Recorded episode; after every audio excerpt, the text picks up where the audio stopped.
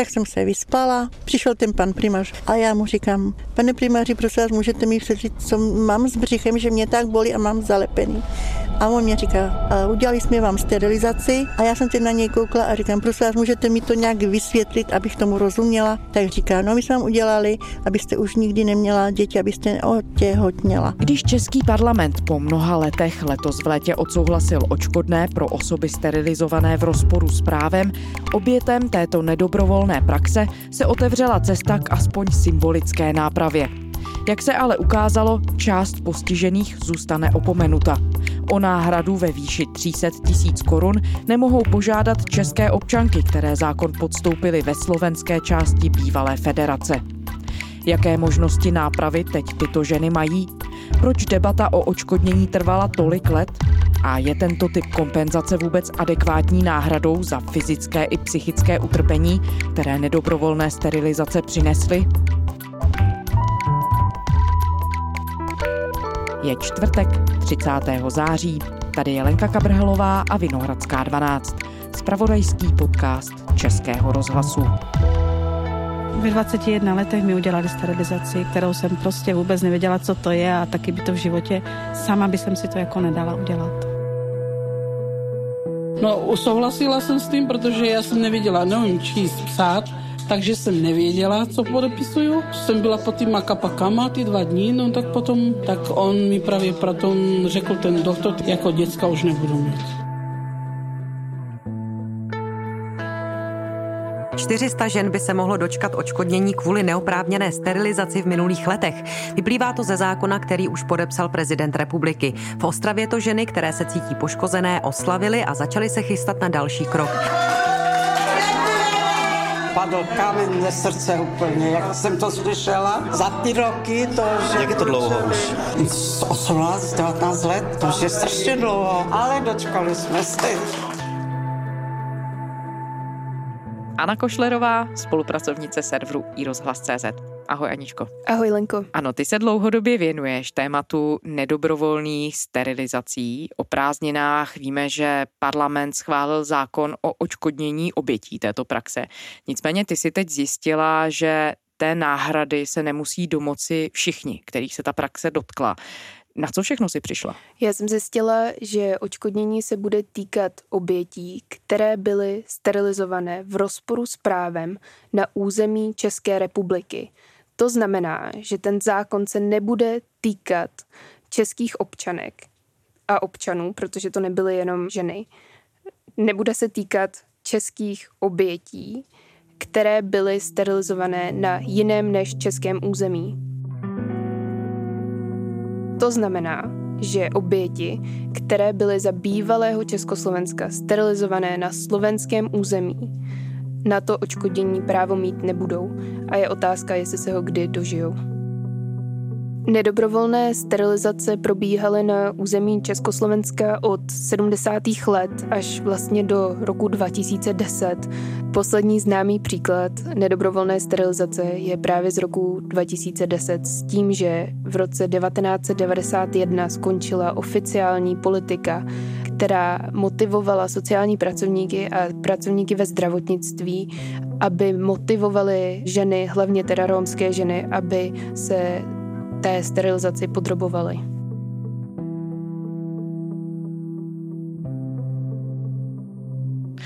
Ty jsi, Aničko, zdokumentovala několik příběhů lidí, kterým ten zákrok a ta praxe změnili život.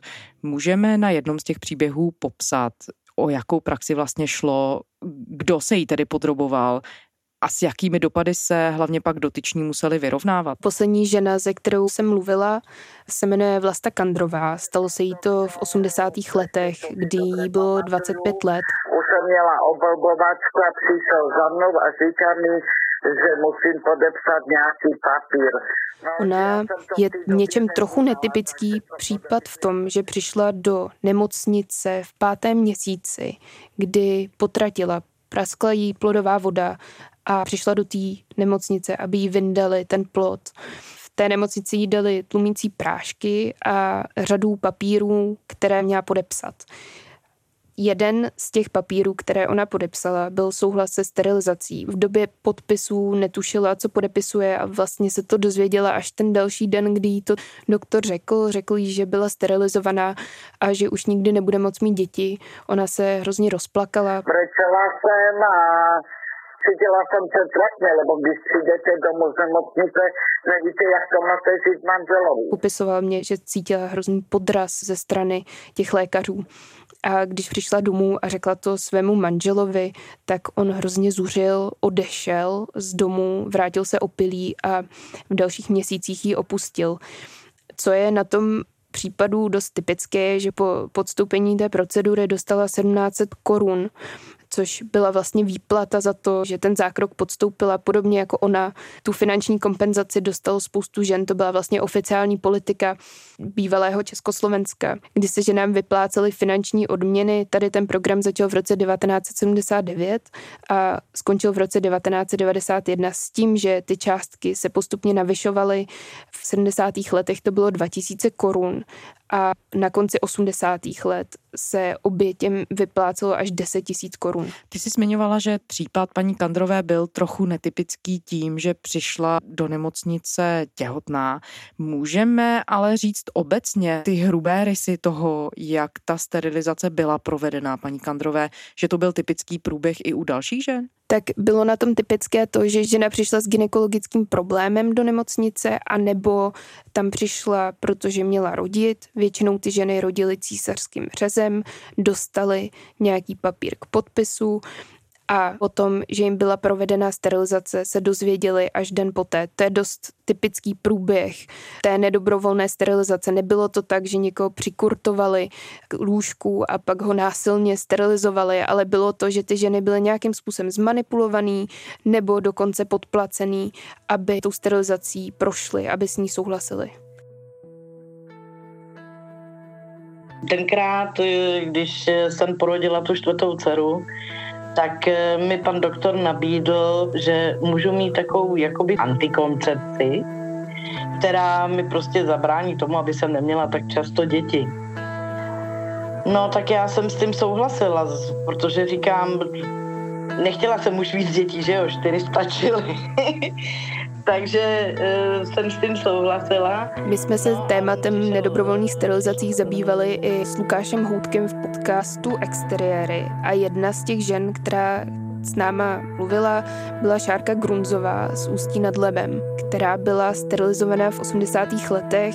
V té době jí bylo 24 let a sterilizace jí byla nabídnutá jako nějaká alternativa antikoncepce. Když mi řekli, uh, absolvovala jste sterilizaci, vůbec jsem nevěděla, co to je. To znamená, že ona nevěděla, že je to něco, co je nevratné, že už nikdy nebude mít děti a nechala se sterilizovat. Když zjistila, co to znamená, tak z toho byla smutná, vyděšená.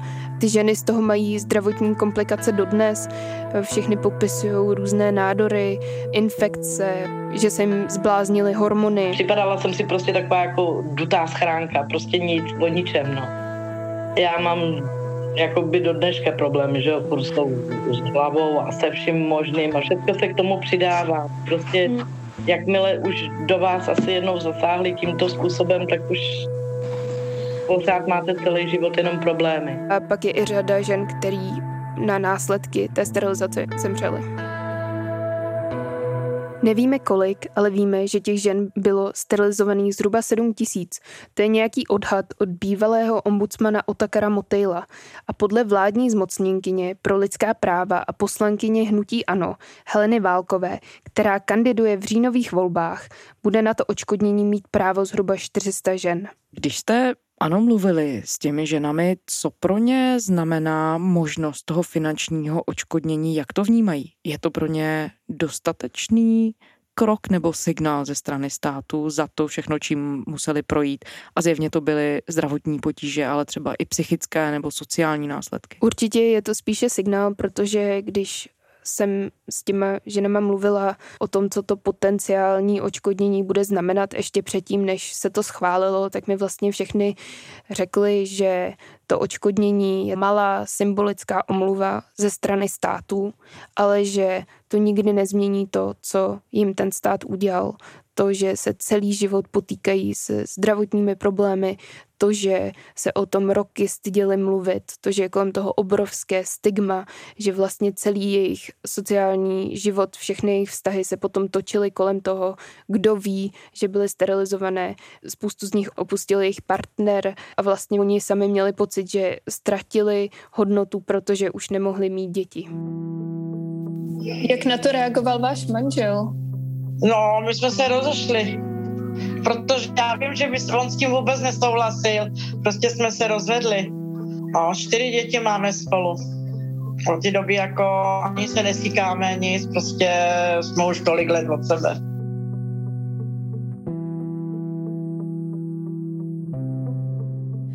Ta praxe, jak si to zmiňovala, probíhala v Československu od 70. let a probíhala ale až do samostatné České republiky, až do toho roku 2010, kdy byl popsán poslední případ takové praxe. Ty se na té reportáži deníku Ena Vice News podílela.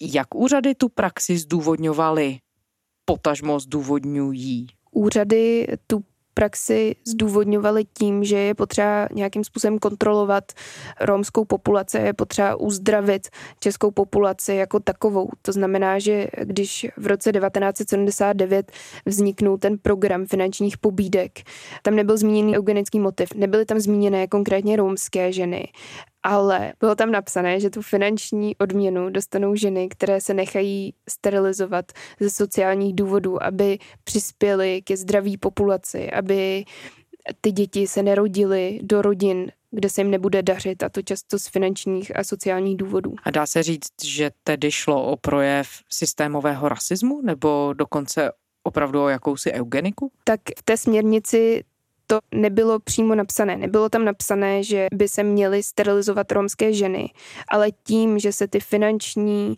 odměny nabízely víceméně jenom romským ženám. Samozřejmě máme i případy žen z majority, ale převážně se opravdu jednalo o romské ženy, sociální pracovníci a zdravotníci chodili za romskými ženama a přímo jim nabízeli finanční odměny, anebo jim třeba vyhrožovali, že jim odeberou sociální dávky, když se nenechají sterilizovat.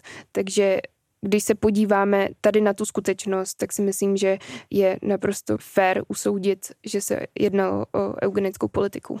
A ty jsi zmiňovala, že se to netýkalo jenom romských žen, ale i dalších skupin v populaci, koho všeho. A když jsi mluvila o těch číslech, která odhadují úřady, máme vůbec představu, kolik lidí v minulosti tu sterilizaci pod nátlakem podstoupilo? Představu úplně nemáme, protože stát o tom nikdy nezbíral data. My můžeme odhadovat na základě jednotlivých výpovědí, které známe, ale netušíme, kolika žen nebo kolika obětí se ty sterilizace týkají. Víme, že se nejspíše děly i v ústavech pro mentálně postižené a známe výpovědi několika žen z majority, kterým se to stalo. Já jsem mluvila s jednou ženou, jmenuje se Radka Hančilová, je to žena z majority, zdravotní sestra, které se to taky stalo. Popisovala, že jí ta sterilizace byla nabízená několikrát, ona ji odmítla a když se probudila po císařském řezu, tak jí doktoři řekli, že jí ta sterilizace byla provedená a vlastně jí donutili, aby ten informovaný souhlas podepsala až potom, co jí to bylo provedeno. Byla sterilizovaná proti své vůli v roce 1994, to znamená poté, co skončil ten program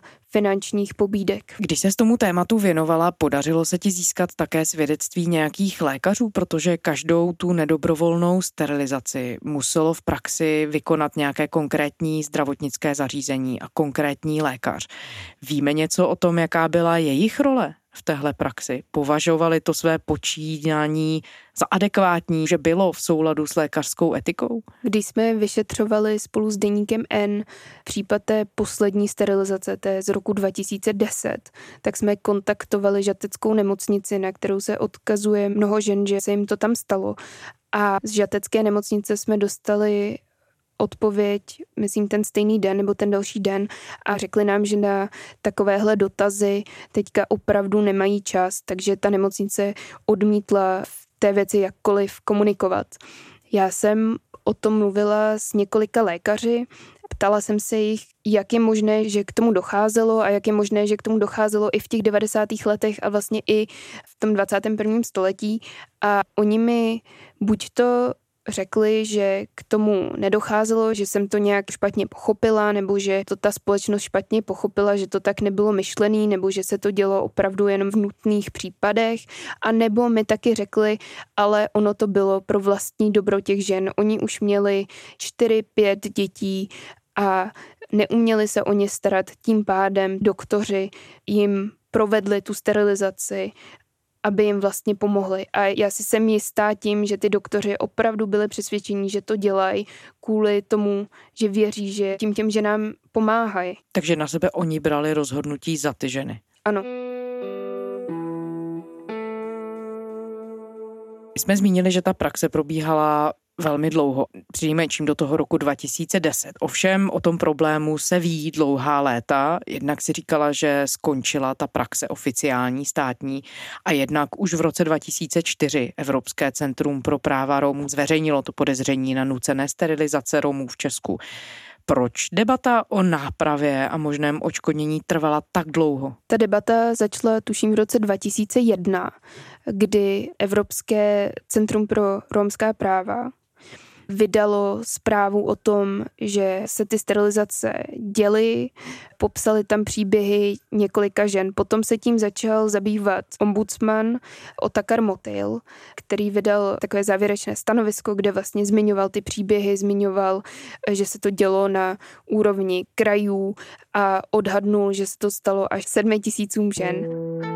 Za vážné selhání označil veřejný ochránce práv Otakar Motel postup některých lékařů při provádění sterilizací. Při mnohaměsíčním šetření téměř stovky oznámených případů se ukázalo, že ženy nebyly často dostatečně informovány o všech důsledcích podstupovaného zákroku. Součástí zprávy jsou i návrhy na upřesnění zdravotnické legislativy a úvahy o případném očkodnění alespoň některých žen. Činíme tam jakýsi námět pro pány poslance, aby v tom zákoně, v té pasáži o sterilizaci, byl ten zákon do té míry upřesněn nebo upraven tak, že mezi žádostí o sterilizaci a provedení té sterilizace by měla být dokonce ze zákona dána určitá lhůta, aby si to ta žena mohla ještě rozmyslet. Ty ženy, myslím, že to začalo desítkou žen, se začaly scházet, byly to takové neformální schůzky, kde se vůbec odhodlávali o tom problému mluvit. Byla to taková terapeutická skupinka, kde sdíleli ty svoje zkušenosti a tady ta skupinka se během 20 let rozrůstala a profesionalizovala. Přibyli k ním právníci, začali se o ten problém zajímat média, ale vlastně dlouho, dlouho o to nebyl zájem ze strany politiků. A v roce 2019 přistal v poslanecké sněmovně návrh zákona o očkodnění obětí nedobrovolné sterilizace. Ten zákon tam ležel dva roky a nikdy nedošlo k jeho projednání až teď na jaře v létě 2021 se na něj konečně dostalo.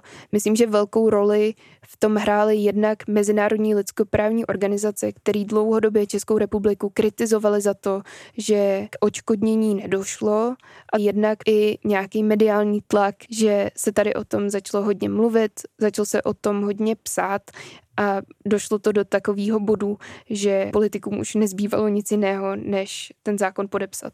Jedna z klíčových postav v boji za očkodnění obětí nedobrovolné sterilizace je Elena Gorolová. Elena Gorolová je Rómka, která má s sterilizací vlastní zkušenost, byla sterilizovaná, když jí bylo 21 let a ona se stala jakousi lídriní tady toho spolku žen a hodně o tom mluvila, mluvila o tom do médií a mimo jiné o tom mluvila taky na půdě OSN, kde sdílela ten svůj případ. Pro mě to bylo jako, jako taková nějaká podsta, prostě, že někde já jako Romka můžu být v takovém prostředí, jako je OSN. Protože já si myslím, že možná žádná Romka se tam ještě nedostala. Chtěla jsem holčičku a už ji nemám a nebudu mít. Já to beru jako diskriminaci, protože všechny ženy, které docházejí do spolku, jsou romské, převážně romské ženy.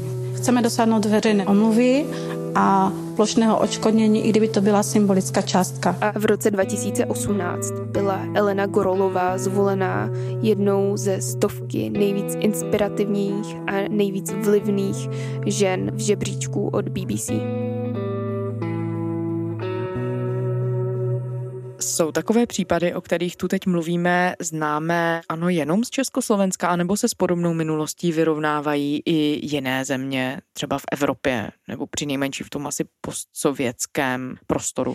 Já si myslím, že je hrozně důležitý si uvědomit, že ty nedobrovolné sterilizace se děly i v jiných zemí a za různých politických režimů. Oni se děli ve východním bloku, ale také se děli třeba ve Švédsku a v Norsku, kde byla demokracie, děli se za nacistického Německa, děli se v Japonsku, děli se v Americe.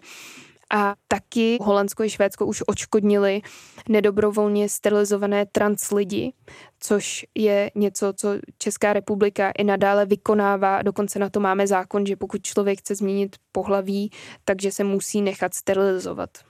Já se vrátím k případu Vlasty Kandrové, kterým jsme začínali a k tomu, o čem si mluvila v úvodu, že část žen, které teoreticky mohly mít nárok na očkodnění podle toho českého zákona, nakonec na něj nedosáhnou.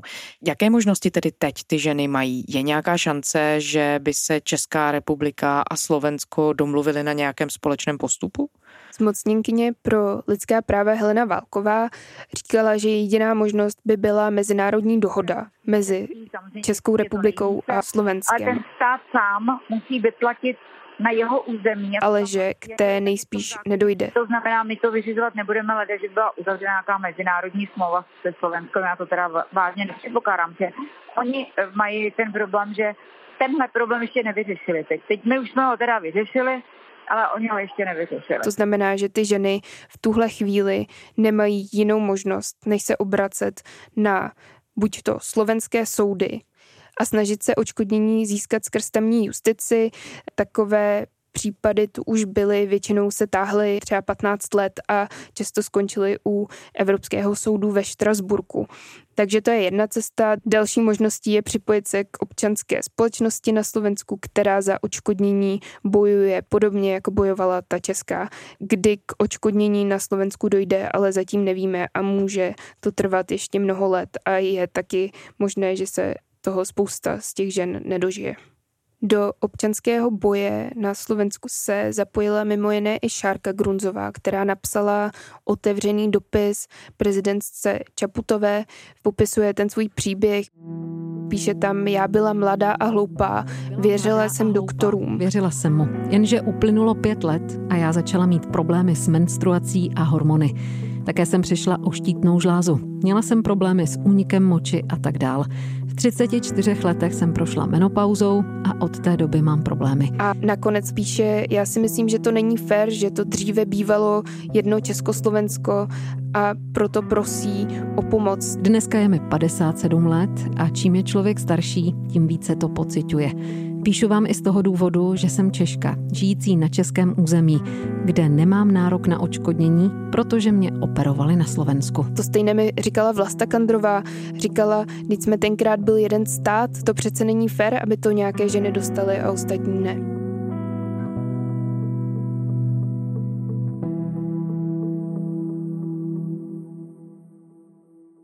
Aničko, na základě toho všeho, co si tady popsala, dá se říct, jak se České republice daří anebo nedaří s tou minulostí vyrovnat, protože jedna věc je finanční kompenzace, ke které tedy se Česko chystá s poměrně velkým časovým odstupem, jak jsme zmínili, ale pak je tu třeba celá další kapitola morální zodpovědnosti, toho, jakým způsobem se právě chovala třeba i lékařská komunita a vůbec, jakým způsobem se choval stát.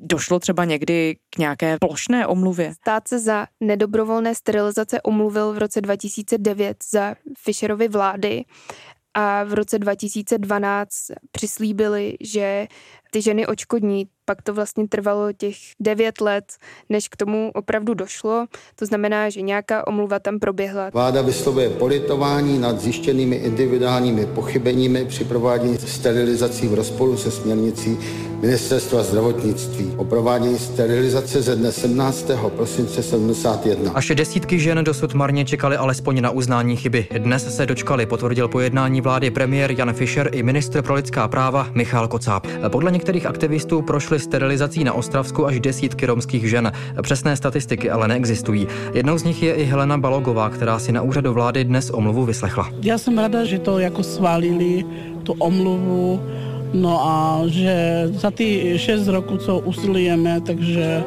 aspoň něco nám vyšlo. Taky ty plošné eh, odškodnění, jestli by nám za to ještě jako usilujeme o to, Teďka budou vyplacené ty kompenzace. Je otázka, jestli 300 tisíc korun očkodní celoživotní, sociální a zdravotní následky té sterilizace. Potom je taky dobré se ptát, jestli se s tím morálně vypořádala česká společnost, jestli lidé, kteří za nedobrovolné sterilizace nesou odpovědnost, to znamená lékaři a sociální pracovníci, kteří se toho přímo účastnili, jestli přijímají a připouští si následky svého jednání.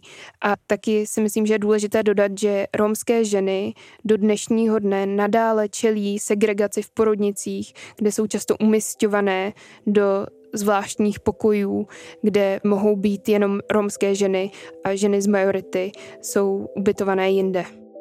Jako signál pro majoritní společnost se dá vnímat i to, že řada z těch žen, se kterými jsem mluvila, mi říkali, že důvod, proč se jim ta nedobrovolná sterilizace stala, byl to, že byly Romky, že jiný důvod k tomu neexistuje. Anna Košlerová, spolupracovnice serveru iRozhlas.cz. Děkujeme za rozhovor. Děkuju. A to je ze čtvrteční Vinohradské 12 vše. Děkujeme, že posloucháte. Kdykoliv se za námi vraťte na server iRozhlas.cz, do všech podcastových aplikací a také do aplikace Můj rozhlas, kde je i všechno ostatní rozhlasové audio. Psát nám můžete na adresu vinohradská12 zavináč rozhlas.cz. To byla Lenka Kabrhalová. Těším se zítra.